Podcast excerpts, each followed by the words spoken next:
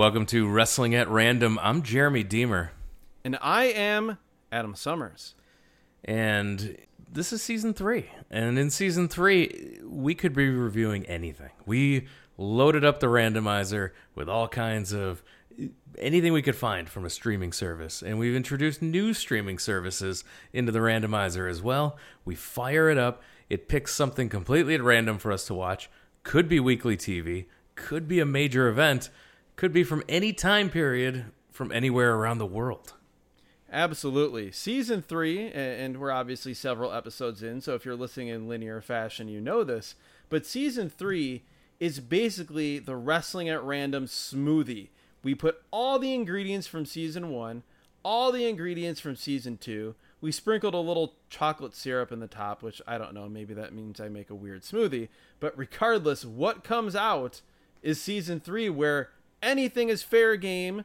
The only rule is that it's one week, major event, pay per view, whatever you want to call it. Next week, it's a TV show. They're not related, it's just random, but because otherwise, it would we would we have so many more TV shows in the randomizer than major live events, pay-per-views, that sort of thing, that it would still end up skewing much more toward TV. So that's the only rule. Otherwise, everything is fair game.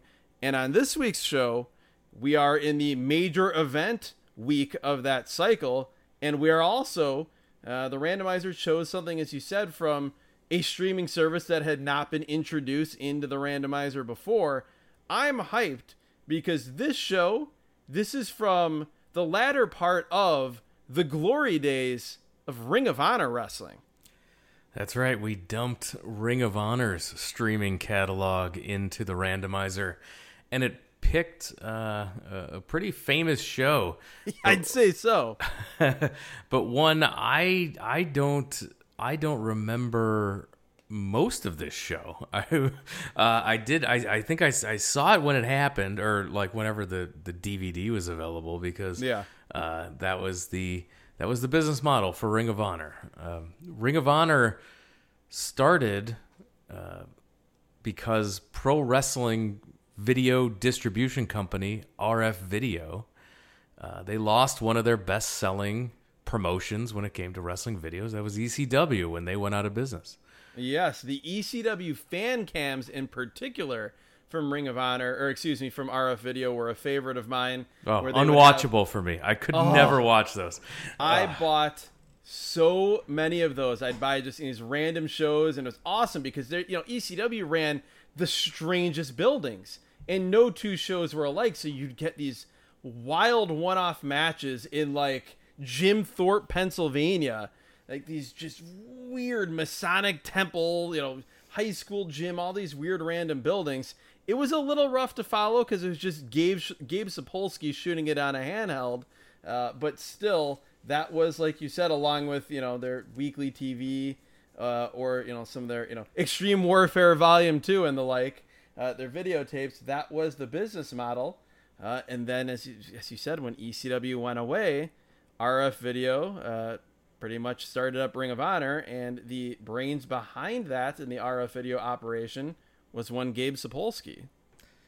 And yeah, Ring of Honor. It was it was founded by the RF of RF Video, Rob Feinstein, on February twenty third, two thousand and two, and the promotion uh, it, was filling the void left by ECW.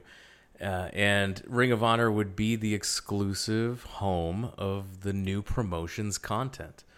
So in in 2004, Feinstein he uh, he was caught in an internet-based sting operation in which he allegedly tried to solicit sex on the internet from a person that he thought to be that was thought to be an underage boy, but was actually an adult posing as a minor. Uh, this became publicized, hit the news, resulted in Feinstein resigning from Ring of Honor in March 2004. RF Video would sell its company, it would sell Ring of Honor to Cary Silkin in 2004. Uh, we see a Cary Silkin appearance on this show as an authority figure of some kind. And in so in 2004, ROH has a new owner. Uh, they started their own mail order video business for Ring of Honor events, as well as shoot interviews. That's right. God, yeah, I remember that. Yeah, Ring of Honor was. Uh, they, they would become consistently the number two or number three promotion in the U.S. And in 2011, the company was sold to its current owner as of 2021, Sinclair Broadcasting. The the amount of talent that made their name in Ring of Honor is absolutely incredible. And what Ring of Honor did for independent wrestling was was absolutely part of its legacy. And well, what will... it did for for mainstream wrestling as well. When you look at the you know the roster during you know the decade of the 2010s on in, WWE, I mean it's absolutely littered with the top stars of Ring of Honor. You know, we'll we'll get to that when we go through the show and talk about a lot of the guys on this show and guys that had already left, particularly CM Punk.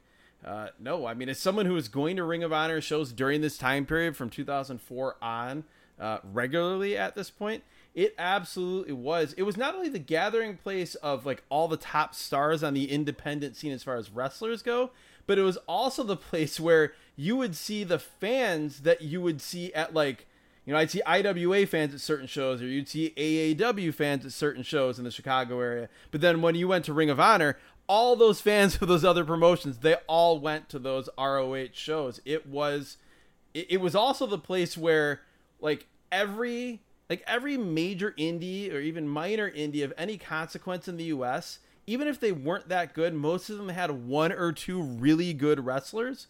Ring of Honor is where they ended up going after they left their their home promotion and wrestling ended up wrestling all the other really good wrestlers from their home promotions kind of scattered around the country. It was certainly a it was a fascinating time to be going to those shows because you were seeing guys you had read about or heard about, and then boom, there they are in front of you wrestling other guys that they had never wrestled before, but that you had seen and heard about as well. Just a, a really unique uh, time period for any company. Yeah, and just you, you look at the the ROH roster in the 2000s. It's it's it's such an incredible list of, of, talent, and we will run through. You're going to hear a lot of familiar names on this show. Yeah, absolutely. Uh, De- December 27th, 2008. This is Final Battle 2008 from the Hammerstein Ballroom in New York City. In front that front. same Ham- Hammerstein Ballroom from e- of ECW fame, also of ECW One Night Stand WWE pay per view fame from just uh, a few years prior in 2005 and 2006. That's right. And this is in front of the biggest crowd in Ring of Honor history 2,500 fans in attendance. And it turns out that as this show was happening, they had just fired their longtime booker, the aforementioned Gabe Sapolsky. Yes, who he had definitely run his course by that point. And I'd say a good probably year beforehand, uh, you know, things had really started to feel stale. Gabe had a, a penchant. He did a lot of things right, but he had a penchant for not knowing when the moment was to change the title or who to put the title on. It always felt like the crowd knew who the guy was and you could just feel it, but that guy would never get the title when the story and when the the kind of crowd support and everything was peaking. It would always be a little late. Our referee is Todd Sinclair for our opening contest, and he's introduced to a loud chorus of boos. yes. And our opening contest, Claudio Castagnoli, who would go on to be known as Cesaro in WWE. Uh, Claudio Castagnoli versus Kenny Omega, who yeah. would go on to do things. Who would go on to be Kenny Omega, that Kenny Omega. So yeah, if you needed any more of an introduction, if you're unfamiliar with Ring of Honor, as to uh, the uh, uh the talent they produced or that passed through their company and got to another level before going elsewhere, this opener of the future Cesaro versus Kenny Omega here at the Hammerstein Ballroom. It was quite the uh, the mind trip, I'll say. We also have on commentary. It is Lenny Leonard, one of the uh, the great underrated play-by-play voices of our time, with a heel Dave Prazak, which I was not prepared for. I had forgotten about him as a, a sort of borderline heel commentator. And for the first few matches on this show, Ring of Honor World Champion, a man who'll be defending the title later on in the show, but he's here to do commentary, Nigel McGuinness. That's right. And he would be the future commentator for NXT for many years, Nigel McGuinness. Uh, and we love Dave Prazak here on this oh, show. The so best. He's Go fantastic. way back uh, going to shows uh, and hearing Dave Prazak and talking to him from time to time. So thrilled that Dave Prazak's voice has finally made it to an episode of Wrestling at Random. We should also mention from a production standpoint, which was generally not a uh, a strong suit of Ring of Honor uh, at this time period. I loved the diagonal camera shot, that isometric camera shot that they have here throughout the show. It's not the hard cam, but they use it quite a bit. A production touch that I wish more wrestling shows would utilize. Yeah, that's a great shot. Um, what isn't great is the audio. The audio oh. quality is always just a rough go with Ring of Honor, and the it, levels. They there there was no effort made to equalize levels, make sure that nobody's mics are too hot. Uh, it is a we hot mess. Sig- we put in significantly more audio quality into this program than yes. than the they first episode of the Adam and Mike Big Audio Nightmare in 2005 put in more effort for audio quality than the show. And if you've heard the early episodes of the Big Audio Nightmare, you know how little effort we put into audio quality on that podcast back then. So during the introductions, we get complete silence. The audio drops out completely because uh, they use real songs yes. for their introductions, which they do not have the rights to here. So another uh, reason that they are the spiritual successor to ECW. Yes, and and uh, a lot of. Uh, a lot of New Japan World vibes in watching watching these matches. Yeah, as far as classic stuff in the New Japan World archives, where the second a guy wins, that immediately goes silent and you don't hear the crowd cheer. You don't get a feel of the celebration at all. Uh, that uh, that is the case here as well. So Claudio comes out wearing a Boston Red Sox jersey in New York. So a lot of heat, and uh, his opponent comes out, and it's a very young and very skinny Kenny Omega here. yes, firmly in the junior heavyweight category, if there was one in Ring of Honor at this point, which there wasn't. But yes, much smaller, much shorter curly hair, a baby face in all definitions of the word Kenny Omega, fresh off his run in WWE Developmental, uh, Derby City, that sort of thing from Kenny Omega, OVW. Uh, this is Kenny Omega very early on in his Ring of Honor run. He comes out, he does the the Street Fighter fireball pose as he comes to the ring. So we know even back then, Kenny Omega likes the video games, and that sort of uh, that sets the tone for what we're going to get here in this match. Yeah, Claudio starts out with an aggressive beatdown. Omega with some arm drags. He misses a drop kick. Uh, Claudio tries to toss Omega outside, but Omega gets tangled in the ropes. Uh, ducks a clothesline. Claudio is able to hit a hot shot, and Kenny took an awesome bump off of this hot shot. Yes, and uh, not everything was going perfectly here at the beginning, but still, uh, two very good, very distinct wrestlers. Kenny Omega nowhere near what he would become, but you could see even from that cell just sort of the the bones of what he was going to be. We then get sort of a modified gut wrench suplex by Claudio, only two, as this is when we get the mocking "Hey" chance, as back then uh, Claudio Castagnoli, when he was a babyface, would yell "Hey!" and the crowd would yell it after to him, and it was the whole thing. Here, he had turned heel, and so this was the crowd mocking him.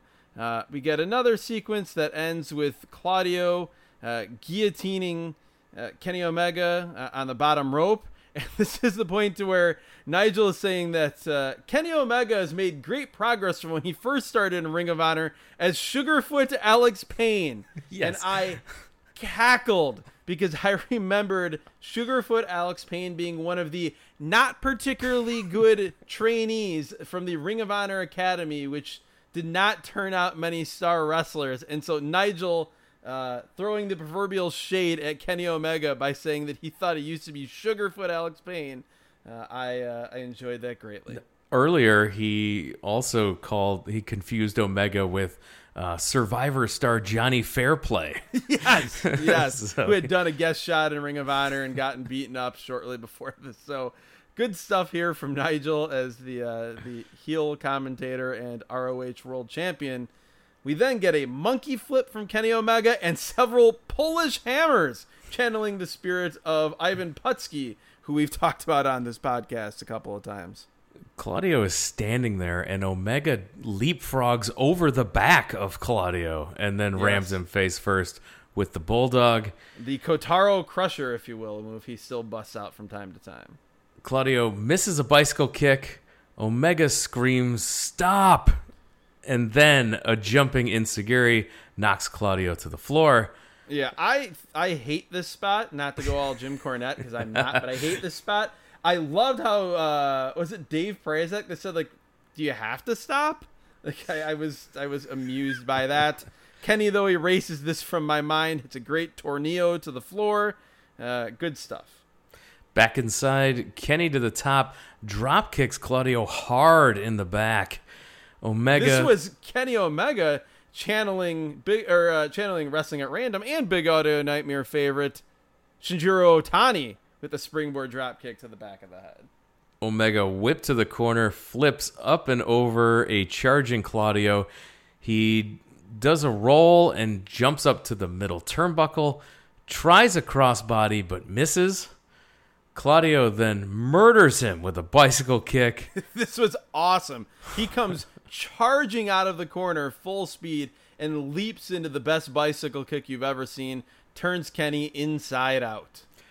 Ricola bomb attempt is countered into a small package. Which we should mention the Ric- the Ricola bomb was basically uh, just a sit out power bomb, uh, a Liger bomb, not a Tiger bomb, but he's it's with the arms crossed in front of his opponent's uh, chest. And Ricola, because he was Swiss, and the Ricola commercial, fans would yell out Ricola. It again was a whole thing. Yeah, it was countered into a small package. Kenny Omega gets the win. Claudio is stunned. He throws chairs in anger. This was a super fun opener. Yes, exactly. This and surprising too in that Ring of Honor wasn't exactly known for like having openers where guys didn't go 900 miles an hour all out. This honestly felt more like uh, an opener from a mainstream company where it's two really good wrestlers having a really good, really fun match, but not doing anything that's going to upstage the big matches later on in the show. Four corner survival match. Necro Which Butcher. would- Which, by the way, this always rubbed me the wrong way with Ring of Honor. Four corner survival. It's an elimination would make you think that it's elimination, one just 100%. And then also playing off of the Survivor Series, the most well-known match in the wrestling ecosystem that involves the word survive. But here, obviously just, think that that's the case. Yes. yes, it's just a fatal four-way. It's first elimination. Necro Butcher versus Chris Hero versus Jerry Lynn versus Rhett Titus, and I. yes. I, I had I had forgotten uh, about Rhett Titus's existence. Uh, Ring of Honor hasn't because in modern days he's still there. He's never left. He never He's left. Of all the names on like- this show, this guy never did anything anywhere. which tells you kind of the state of modern Ring of Honor. That of all the names that are on here, the constant in the promotion still, one of them uh, is Rhett Titus. Uh, again, a graduate, a guy that came out of the ROH uh, school training system, however it worked at that time. Uh, what a foursome of men here. The Necro Butcher, who I loved back then. Chris Hero, a guy who I saw, you know, well into the triple digits live between IWA and Ring of Honor. Jerry Lynn, who is just amazing that he was still going strong at this level in 2008, and the aforementioned Rhett Titus. The most important thing to me about this match, a couple things. First, Larry Sweeney, God rest his soul, was amazing. He was the best. He was Bobby Heenan reincarnated. There's a hole in wrestling where Larry Sweeney could and should have been. I just you know just shudder to think of how great he would be in the modern wrestling landscape. He's so great as a manager here. The other uh, less heavy thing uh, to talk about is that Chris Hero's gear is terrible, even by by Chris Hero's standards. The problem, if you could call it that, is that Chris Hero had gotten into incredible shape by his standards, going to Japan, wrestling uh, here in Ring of Honor. He was tall and lanky and thin. He was in Barry Windham shape. Barry Windham would have never worn this gear. Yeah, very true. Um, Barry Windham 87 shape, I should say, not Barry Windham 97 shape. Uh, yeah, a lot of parallels now that you mentioned that between uh, Barry Windham and Chris Hero. Uh, that was it came to always their my body type. Yeah, for sure. That was when I first saw Chris Hero uh, way back in the day. That was my thought: is wow, like this guy again, not exactly the same, but just physically and what they can do despite not always being in the best shape cosmetically. Uh, Hero and Barry Windham definitely uh, some comparisons there, but yeah, it's so distracting because it's like you're rooting for Hero and you're like, man, you got yourself into good shape, but God, your already terrible gear looks so much worse on you now. Get new gear made. So the match starts out. Uh, not much happening uh, until Jerry Lynn is in with Necro Butcher, and Butcher with a wrist lock on Jerry Lynn, and the crowd chants "Holy shit!" and that Yes. made me laugh. That was very funny. chain wrestling from the Necro Butcher, who is barefoot, cut off jorts, a uh, black uh, black shirt with cut off sleeves, uh, looking more like the Necro Butcher than you could ever imagine him looking. Uh, like if you imagine what a a guy from like the Appalachians that's in wrestling called the Necro Butcher looks like, he looks like this man. Yeah, usually a brawler, a uh, uh, a guy who will be bleeding at some point in the match. So him doing any chain wrestling was a, a big deal for, for the crowd, and it was very funny.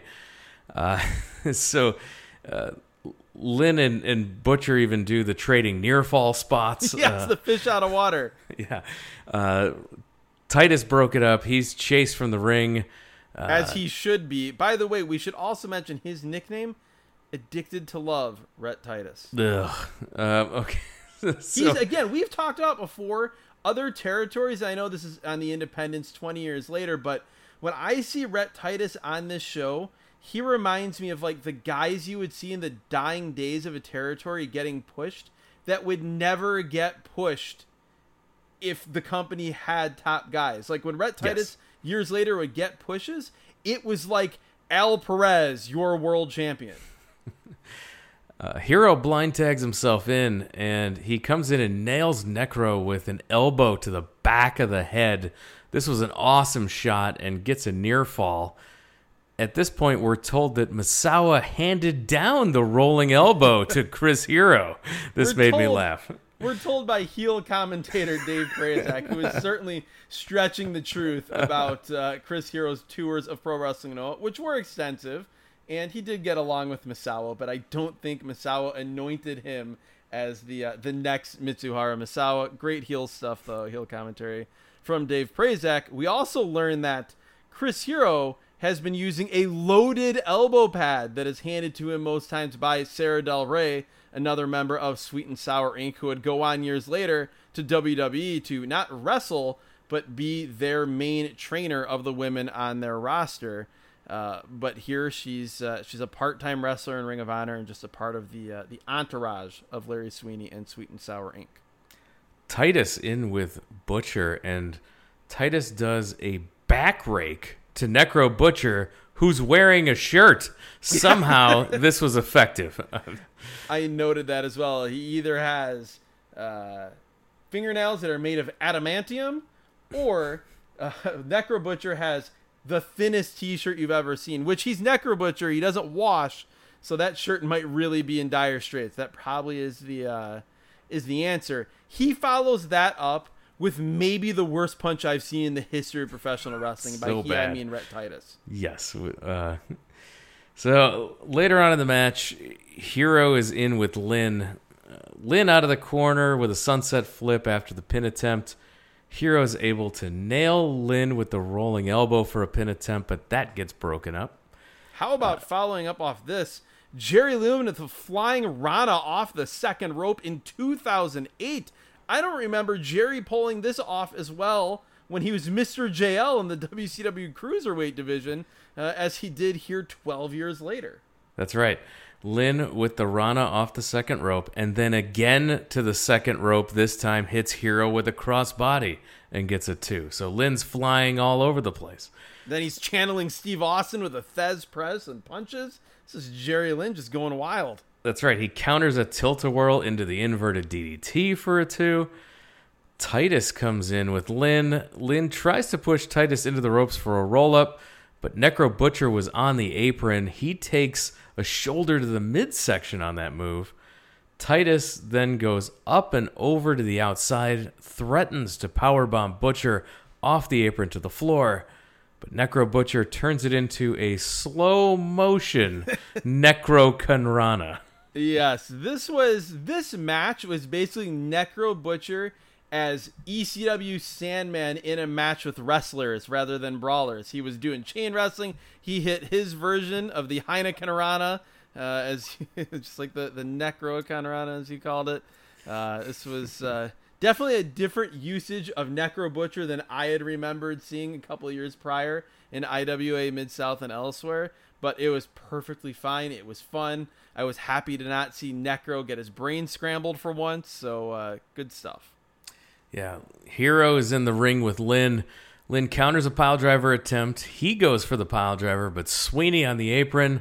This allows, uh, as Lynn goes after Sweeney, this allows Sarah Del Rey to throw the loaded elbow pad to Hero. Hero hides it by putting it on his boot, and he tries to kick Lynn with the loaded boot that has the elbow pad on it. He missed the kick. Lynn hooks him for the cradle pile driver nails Chris Hero with it, and gets the win. Your winner is Jerry Lynn. Loud, you still got it chance. And Necro Butcher and Jerry Lynn celebrate together after the match. And shake hands because that's what we all expected out of the sportsmanship between Jerry Lynn and scientific professional wrestler, the Necro Butcher. Yeah, so the, the story sorry. of this is the movie, the Mickey Rourke movie, yes. The Wrestler, had just come out. So Necro Butcher was featured in that movie, and Jerry Lynn was being put in kind of the the old guy on the indies. Uh, that's right. Uh, that was the push, that, and they gave him the, title. It yep. was hundred percent. That's I had completely forgotten about that. That Jerry Lynn was basically booked as the uh, kind of as the Mickey Rourke character, yep. not explicitly, but that was the implication. That was what they were trying to tap into uh, with Jerry at this point. So that's yeah, that's a, a nice moment between uh, between those two guys. Then the next thing we see is Jimmy Jacobs in the ring, calling out the Necro Butcher. He says that Necro used to be a monster. Now you're a Hollywood sellout. Uh, Delirious comes out, who had turned heel, was a member of the Age of the Fall. The with Age Jimmy of the Jacobs. Fall. One of the honestly for me, that was the storyline that killed my interest in Ring of Honor as time went on. Jimmy Jacobs, uh, I could do a whole podcast, but not a fan. Uh, when I watch him and I hear him cut promos, I see a guy who thought that he was Jake the Snake Roberts or Raven, but was actually a Kirkland's Kevin Sullivan. Yeah, Jimmy. I'm not a Jimmy Jacobs fan either. Um, if you're a listener to this podcast and and you were a Jimmy Jacobs fan. We didn't get along in 2005 to 2008. No, but tweet Sorry. us. Tell us what we're missing. Like the e- email. I lived this, us. by the way. This is, this isn't revisionist history. I lived seeing this dude every month in IWA, seeing him get these huge pushes in Ring of Honor, and it just, it just felt I don't know. It just felt really forced. It didn't work for me. No, I felt I like I had to watch Jimmy Jacobs and, and BJ Whitmer every time I went to a Ring of Honor show. I felt oh, like God. Well, imagine seeing them seeing them a bunch of times in IWA and then seeing that again uh, in, in Ring of Honor. The problem for me was that Jimmy Jacobs was nondescript in the ring. He was really really small. Didn't do anything particularly well and he was not a good enough promo guy to be positioned as that great promo guy who can't really work all that well. So it just just didn't work for me at all. Uh, again, I get it. Some people really liked him. It was a taste that I never acquired. But needless to say, when I saw him here, I groaned. I was not looking forward to uh, to Jimmy Jacobs action here on my television screen. No, but the save is made because the tag team champions run down to the ring. ROH tag team titles are on the line here. The champions are El Generico and Kevin Steen. Yes, two of the best, two of my favorites from this time period. Again, a great example of guys who had come through IWS and the uh, the Quebec scene and were clearly the best guys there. Had started making their way into the Indies and in, in, the US, and then became a big deal here in Ring of Honor as uh, mortal enemies, as tag team partners, and obviously El Generico would go on to be Sami Zayn in NXT and later main roster WWE. And Kevin Steen would basically go on to be the exact same character he was all throughout his career uh, in WWE, but with the name change, name change, excuse me, of Kevin Owens. That's right. And they're managed by Daizee Haze in this match. Yes, uh, Daizee Haze, someone who is very much missed in the world of professional wrestling, wherever she may be. She was a really, really, really good wrestler a great sympathetic babyface. Uh, when the indie scene, you were just starting to see a bit of an explosion of really talented women. Uh, you know, Daizee Haze, Sarah Del Rey, cheerleader Melissa, Lacey, who uh, we didn't see a lot of wrestling in Ring of Honor. She was in that big storyline with Jimmy Jacobs, but uh, definitely have a lot of time for uh, for Daizee Haze matches. The match opens with Steen doing a flip dive over the top rope, wiping out yes. Jacobs and Delirious. And uh, still uh, a, a, big dude back then. He, very uh, much so. It's not as if he like he came to WWE and came became like a bigger, huskier guy. Here on the Indies, it was the exact same way, and he was just doing crazy high flying stuff. So the match officially starts now, and uh, Generico's in. Uh, he he does a uh, drop toe hold, and then we get a, a flip leg drop by Steen. So yeah, flipping around uh, it, it, uh, as a guy, it's always so impressive to see a big dude like Steen doing moves like that. Yes, a front flipping leg drop. Think the non-top rope version of the Harlem Hangover uh, of Booker T. Uh, so yeah, pretty impressive to see that done here uh, in standing variety by Kevin Steen. I, I didn't know how to describe this move, and then the commentators called it a backpack senton, yes. and I said, "Yes, that's exactly what that is." and, uh, so it's yes, a perfect st- description. It's not like calling a move like uh, you know, just giving it you know some move that's na- or a name I should say that's named after like the guy's nickname. Like this is a perfectly described uh, representation of what this move was yeah, Generico on the back of Steen, and, and they both do a senton together. So this was, yeah, a backpack senton, a perfect description. Um, so we. One can make the argument, though, this would be more effective if Steen was on the back of Generico. Correct. Uh, Delirious gets in. He gets the heat on Steen after chop blocking his knee, going to work it's on the knee. Weird, weird to see Delirious as a heel. It is because the vast majority of his career was that he was this, you know, crazy masked lunatic baby face. Uh, his act works much better there than it does as a heel here. It just it's hard to, and again, it's part of the story. Jimmy Jacobs turned him away from Daizee Haze to the dark side, but it just it's not uh it, it ring work wise it just it doesn't really work for me. Now uh, Steen getting cut off from making the tag. He backdrops Jacobs to the floor, and that finally allows him to make the tag to Generico.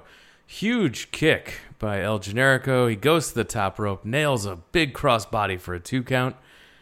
Generico. How about, hold on, before we get that though, there was a spot that I noted because I saw a parallel between this and Stan Hansen running to tackle and stop Dan Kroffat from making a tag in that All Japan TV show we reviewed early in season two. Uh, we have a similar thing where uh, was it Steen? I think it was Steen that's fighting out of the corner, going to run to make the tag to Generico, and Delirious and Jimmy Jacobs they run tackle and him. tackle him from behind at the legs. yes. I loved that, and I immediately wrote down Stan Hansen spot, all caps. that I I wrote it down here too, but I didn't make that correlation. But it was exactly it was exactly that uh, Stan Hansen tackle from behind.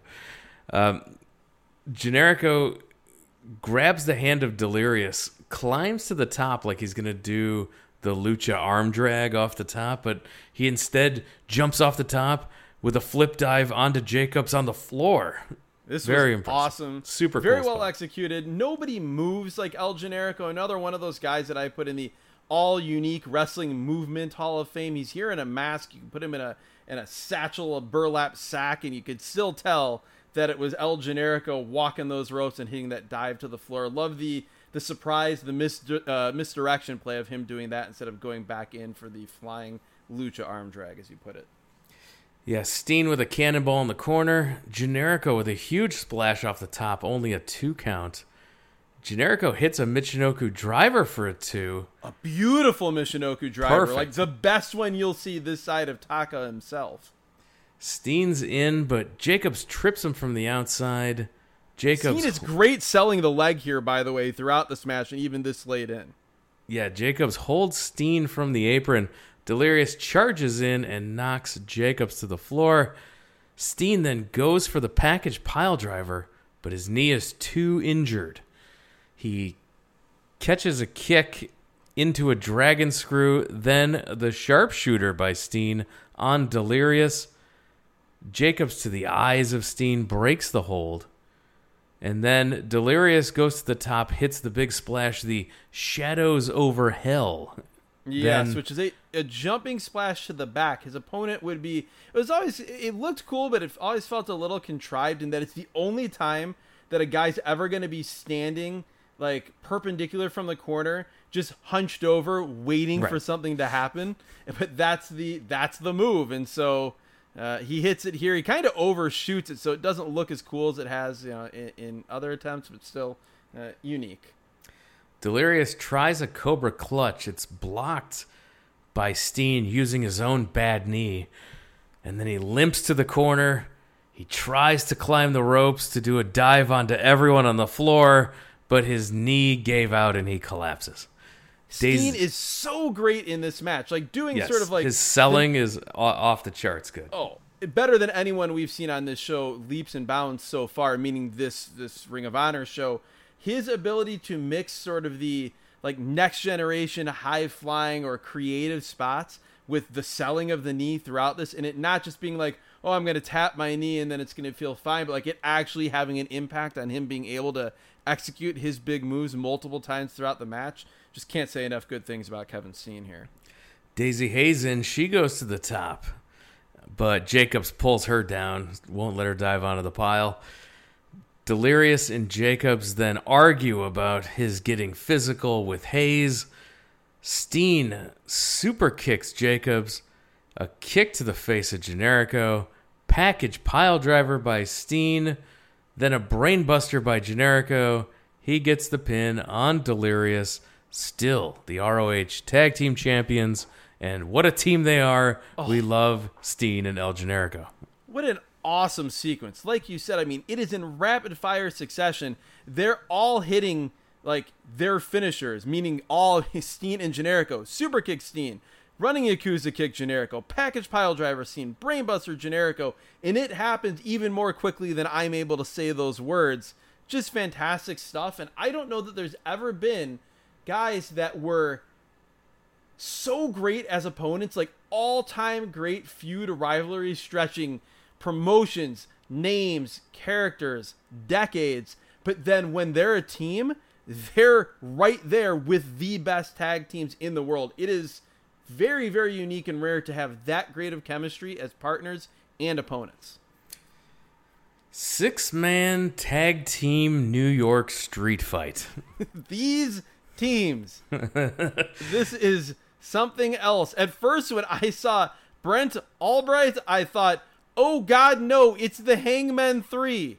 and I was ready to turn the uh, streaming service off because I have terrible memories of was it, it was Brent Albright, Scrap Iron Adam Pearce, and, and I can't. Yeah, oh, that is the exact correct answer. I can't remember who the third man was, but thankfully, that's not the situation here. It is Brent Albright, Choo Choo Eric Stevens, and Roderick Strong looking exactly the same in 2008 as he did uh, in 2004 and would look in 2021. The man does not age. The man No, has been he looks exactly the same. It's so weird. looks the same, same haircut, moves the same way, does all the same moves exactly as well. He is maybe the most consistent wrestler of the last two decades. Their opponents are the Sweet and Sour Incorporated triumvirate of Davey Richards and Eddie Edwards, the American Wolves, and their tag team partner, Pro Wrestling Noah's Go Shiozaki on excursion? I had no recollection of Go Shiozaki being managed by Larry Sweeney. I definitely remember seeing him in Ring of Honor as the relationship with Pro Wrestling Noah uh, was very strong, which is uh, i- i- you know, indicated as we get deeper into this show. Uh, you know, you think a lot of people think of Ring of Honor and their long-standing relationship with New Japan, but prior to that, definitely a strong relationship with Noah. But man, a trivia question for sure: Go Shiozaki's manager in Ring of Honor, Larry Sweeney. they start out brawling outside during the introductions. Uh, they're they're talking about Davey Richards having success in Noah himself. I think he's awesome. He's one of my favorite wrestlers here, uh, Davey Richards. He's great. Davey Richards is so I've been watching him for damn near 15 years and I still haven't figured out if I'm a fan or not. yeah, he's great. I'm telling you, d- he's he- awesome. He does some things so well.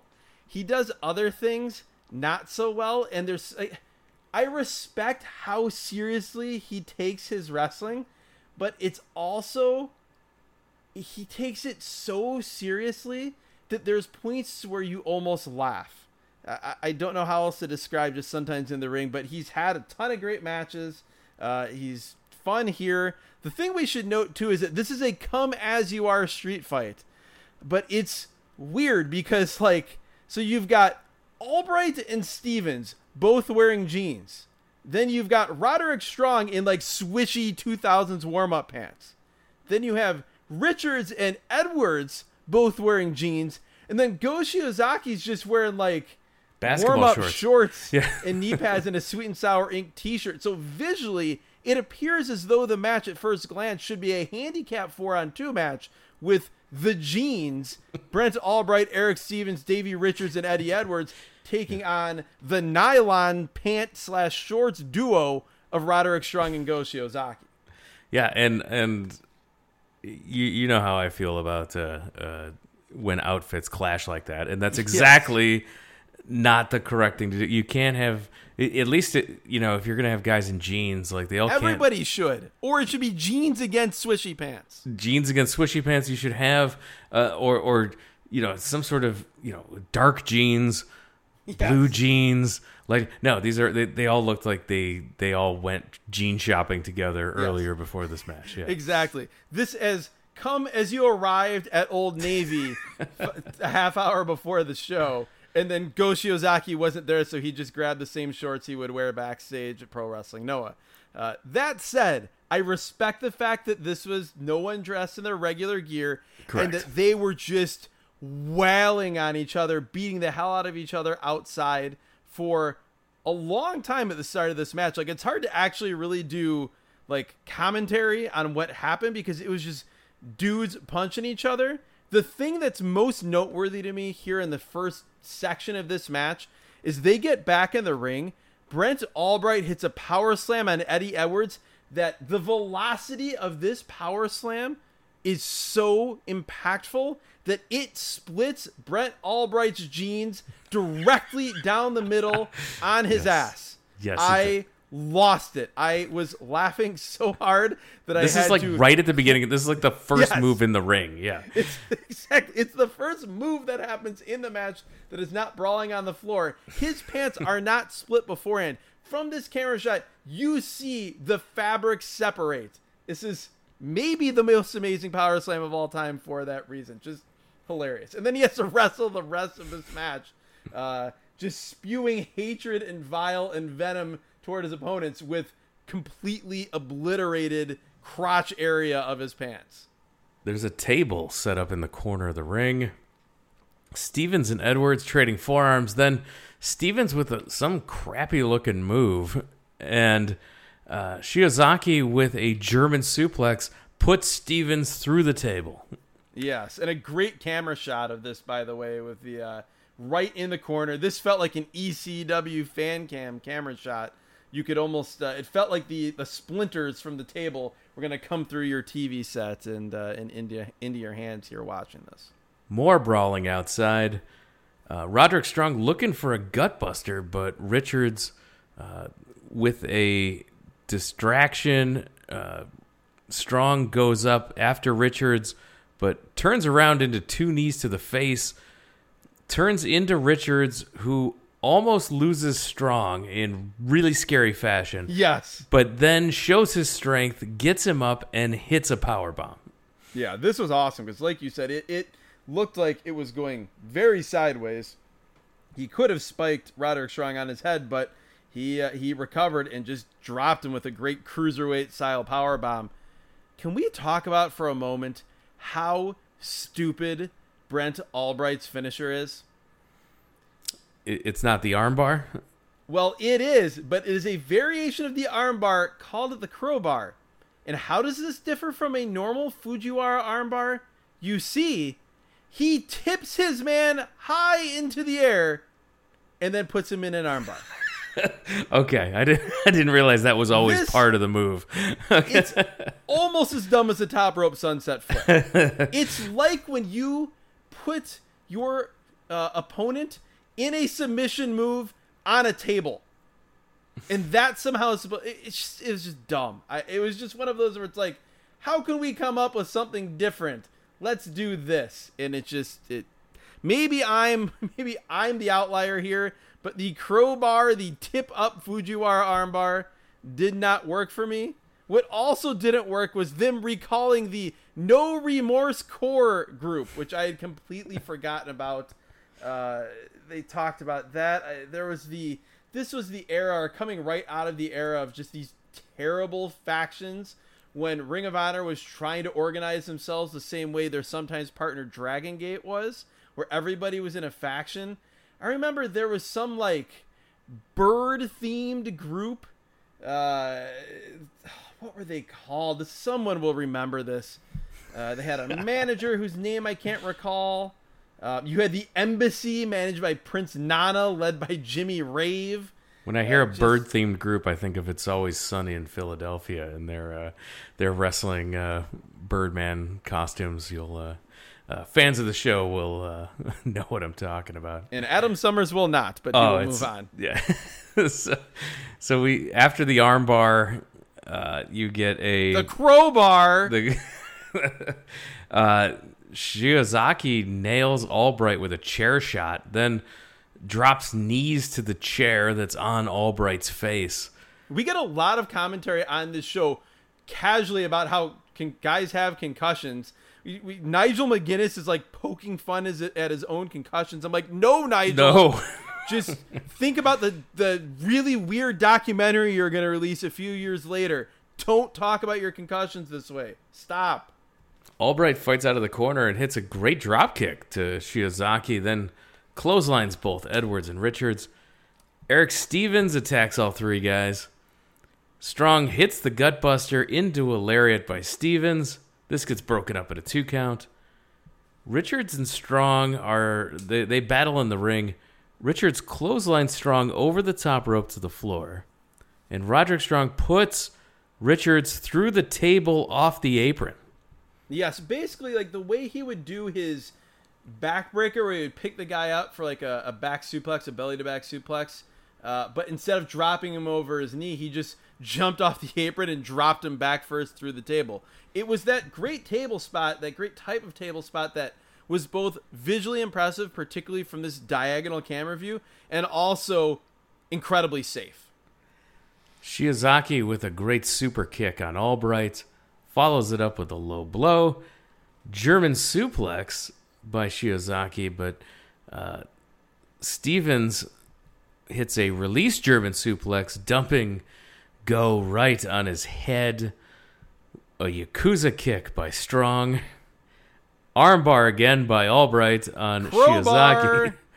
and Shiozaki taps out. So the crowbar wins it. Albright, Stevens, and Strong are your winners. Uh, and then Shiozaki is left all alone by his partners. The crowd gives him a go chant, uh, but he flips him off on his way out. yes, this uh, this was a million miles an hour, but it was hate filled. It was fun. They they definitely did. I don't know. They did more moves than I needed for a match like this, but still everything felt uh, again hate filled and violent. Uh, I thought Go Shiozaki was the star of this match. Uh, this might have been like this was the ultimate needle in the haystack. It was the only time I was ever impressed by Brent Albright. So you know he's got that going for him here. He was super generic, but so generic. Yeah, like he was. Brent Albright was that that guy in the mid 2000s on the indie scene that was obviously massively uh, influenced by 90s All Japan into pro wrestling Noah and was trying his hardest to be like that foreigner in All Japan in Noah type of guy. And a lot of times it fell short from the mark but I will give him credit here. I thought he looked he looked awesome here. He, he was uh, along with Go I thought the star of the match.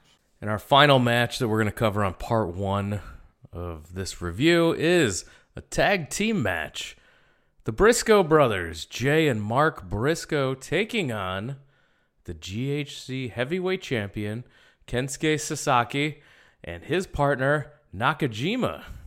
Yeah, I uh, I am fired up that this will be the uh, the main event of part one because the Briscoes were and are awesome, and man, Sasaki and particularly obviously a longtime fan of Sasaki, and we'll get into that later. But seeing Katsuhiko Nakajima here on the podcast. Uh, very, very exciting. It is crazy to think as we record this, Katsuhiko Nakajima is 33 years old. Here in 2008, he was already a four, three and a half year veteran. He started wrestling before he turned 15 years old. Here he was not even 20 years old. That's absolutely insane to think about that he was so young here and he was so good. Oh, yeah, he was he was incredible right out of the gate. I recall seeing a match of his uh, on a Tokyo Dome show for New Japan, I believe in 2004, if I'm not mistaken, 2004 or 2005, but I believe it was 2004. And right out of the gate, he was awesome, and he's only gotten better. He's still. It's very funny now watching him in modern times and seeing him here like he looks like he's 12 years old facially um, but he's just just an awesome wrestler. And the the relationship between sasaki and nakajima where uh, uh, kensuke sasaki and akira hokuto uh, legendary wrestler in her own right basically took uh, nakajima in and uh, more or less adopted him if not legally. They basically did continued his training uh, and you know, it was that sort of almost father son type of uh, team here taking on the Briscoes, who were no strangers to pro wrestling Noah.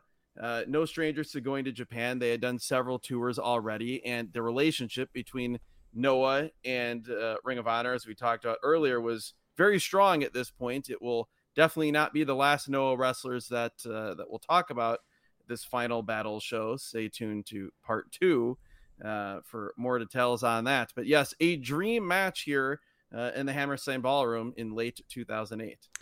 Yeah, the Briscoes, one of those teams where you're just surprised that they really never, you know, besides the tours of Japan you mentioned, they really never did anything past Ring of Honor. Uh, they never did anything anywhere else. Well, yeah, they're one of the best tag teams of our generation, I think, you know, without a doubt. And when you talk about guys starting young, look no further than both of them, particularly Mark Briscoe. Yeah, so always surprising that they uh, they never committed to trying to to do anything beyond uh, Ring of Honor, but the things they did there and the things they accomplished absolutely make them a legendary tag team here. Legendary gear here, by the way. They're both dressed like Apollo Creed with the uh, the USA flag. Yes, they are. We've got matching gear for the Briscoes, and then we have matching gear of their own uh, for the Kensuke office duo of uh, Sasaki and Nakajima. I noted that down. I do love when teams are coordinated, and we had that here. Mark and Nakajima start out. They're grappling, trading kicks.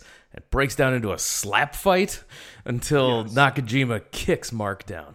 Yes, and if you're not familiar with Katsuhiko Nakajima, the thing you need to know more than anything is he may be the most powerful and I would argue technically proficient kicker in pro wrestling. Uh, certainly that I've ever seen, particularly for a guy that doesn't have a competitive MMA background.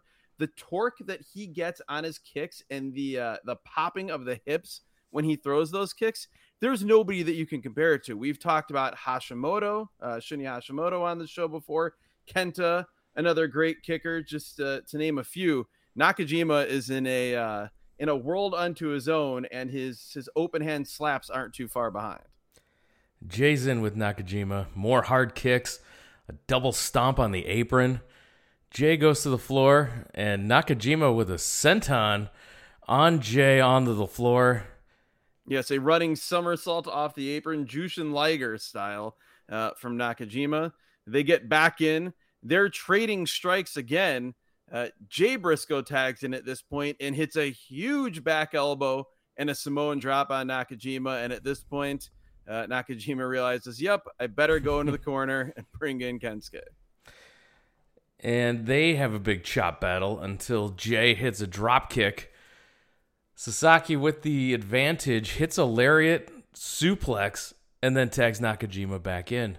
Yes, first he hits a, a, clothesline to the arm and then the lariat.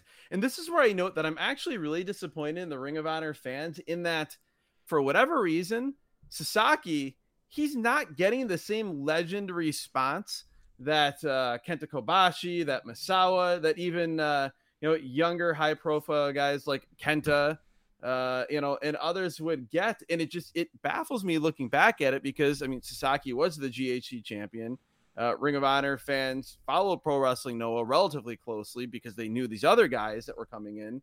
And then the fact that Sasaki had the history of wrestling in the United States some 15, 16 years earlier in WCW.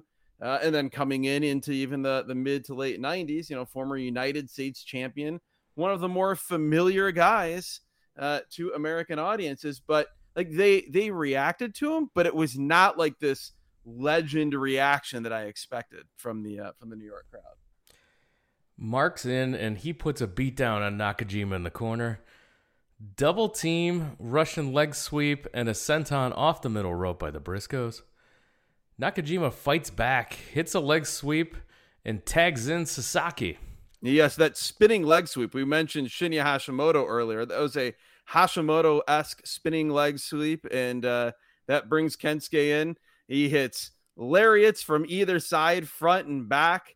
Uh, we get a running lariat again from Kensuke, as we've talked about before. Uh, Riki Choshu's style of wrestling, basically being lariat pro wrestling. Uh, and Kensuke, while he did diversify his offense as his career went on, that uh, that style and that training was definitely uh, definitely the roots of his offense. Uh, at, at, this point, we get an obnoxious USA chant from a few fans. that we do. yeah, which thankfully doesn't catch on. Uh, Sasaki with yet another running lariat, uh, and then just uh, kind of proceeds to just stretch Mark Briscoe's knee and stomp at it over and over again. So he's got him in this leg lock, and Nakajima gets waved into the ring. So yes. he comes in to keep Jay yes. from breaking up the hold. I and, love that. That's a straight up N64 No Mercy style tag team wrestling, and I'm always here for that. That's right. Because as soon as Nakajima starts to walk back to the apron, Jay runs in and breaks it up. yes, yes. Naka- Perfect. Nakajima gets tagged in, and he's working over the knee as well. They double team Mark in the corner. Mark gets put in the tree of woe, and Nakajima with the running drop kick to the chest. Tree of Woe, and we'll get into it as we go into both part one and part two. Tree of Woe is the move of the night here. That it uh, is. Ring of Honor at the Hammerstein Ballroom. Many different outcomes from the Tree of Woe, but I feel like almost uh, at least one guy in every match gets put into the Tree of Woe. It's a pretty high percentage. Mark makes the hot tag to Jay. High cross off the top onto Nakajima. To the corner, Jay hits a clothesline, but Nakajima follows him to the other corner with a running boot to Jay's face. This is awesome, and this is the type of thing that you see now a lot. Yes, you do. Uh, in Japan, and then it's kind of filtered its way back into the U.S. But back then, uh, you didn't see this spot as often, and so it got a big pop, a big surprise reaction from the crowd.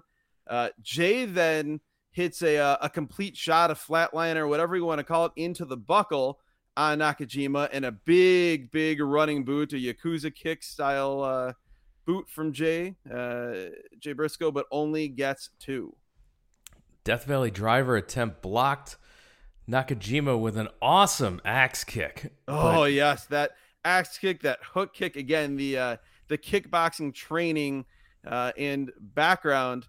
Then uh, we get like a big Ron Simmons style spinebuster that for some reason Dave Prazak, who I love uh, and, and, is generally great on the show, but he calls it a choke slam, which yeah, I, I this did not see. This was very much a spinebuster. Jay gets a two count.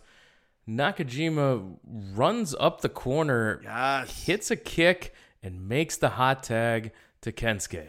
That run up the up the ropes and come back with that springing kick, uh, deep cut. But if you're a big Audio Nightmare fan or a fan of Japanese wrestling, a staple of Masaaki Mochizuki, uh, who spent the majority of his career. Well, he went from War to Dragon Gate, uh, dabbles in pro wrestling now, and is still uh, pro wrestling Noah, excuse me, now modern times and is still an incredible wrestler uh, into his 50s.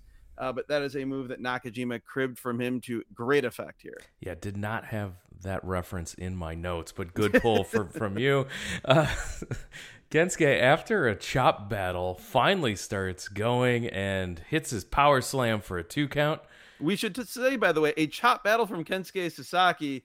Uh, this got a reaction from the crowd because yeah, these fans definitely remembered three years earlier in the Tokyo Dome, uh, the uh, the craziest chop battle in the history of, uh, pro wrestling with Sasaki and Kenta Kobashi going for somewhere five, six, seven minutes of a chop battle. So uh, they were ready to see some chops from Sasaki and see the Briscoes attempt to fire back. Judo throw. And Sasaki works over the arm it's the power strangle submission hold after that, uh, the reverse Ippensei judo throw. Uh, we're getting, in some ways, the, the greatest hits of Kensuke. And again, like, man. Not a lot of reaction. Not a lot of reaction. Were these people who all looked to be around my age at this time, did they not order the WCW Japan Super Show? Did they not watch Hase and Sasaki versus the Steiners once a week for a decade? Clearly not. Clearly they were not on the same plan and schedule as I as I was because they are not popping for these signature moves from Kensuke, and it makes me very sad. Mark breaks it up. Double team attempt. Sasaki runs through the double clothesline attempt, and he clotheslines both the Briscoes. Sasaki suplexes Nakajima onto a Briscoe. Yes. Very cool, fun double team. Sasaki then does a tilt a whirl on his partner with this is great with with Nakajima coming down and hitting a kick. This yes, was awesome. Yes, this is one of their uh their staple moves, one of their signature double teams. Where yeah, I love how it is two double teams in a row where Sasaki, is the dad Nakajima of sorts, is slamming Nakajima, the son of sorts, uh, into the opponents. But yes, this you described it perfectly. A tilt a whirl slam that sends Nakajima in sort of a somersaulting kick, almost like a Jushin Liger rolling koppu kick style strike uh, onto the Briscoes. Awesome double team offense here from the Kensuke office duo. Seven straight super kicks by Nakajima. Yes. And the crowd is into it. Yes, they're into Nakajima in this match as it goes along more than they are into Kensuke. And I think it's just because they don't they don't fully recognize Sasaki as the the legend that he is at this point. But Nakajima, it's impossible, even if you don't know anything about him, it is impossible not to be impressed just by how incredibly technically sound he is, and then just how how brutal and precise his uh, his strikes, uh, his lower body strikes, kicks are. After another huge super kick, Jay is able to kick out. Nakajima to the top. Jay catches him. He's got Nakajima on his shoulders, like electric chair position. He's going to go for the Doomsday device. Mark tries to springboard in from the outside, but the knee that was worked on earlier gives out. He collapses.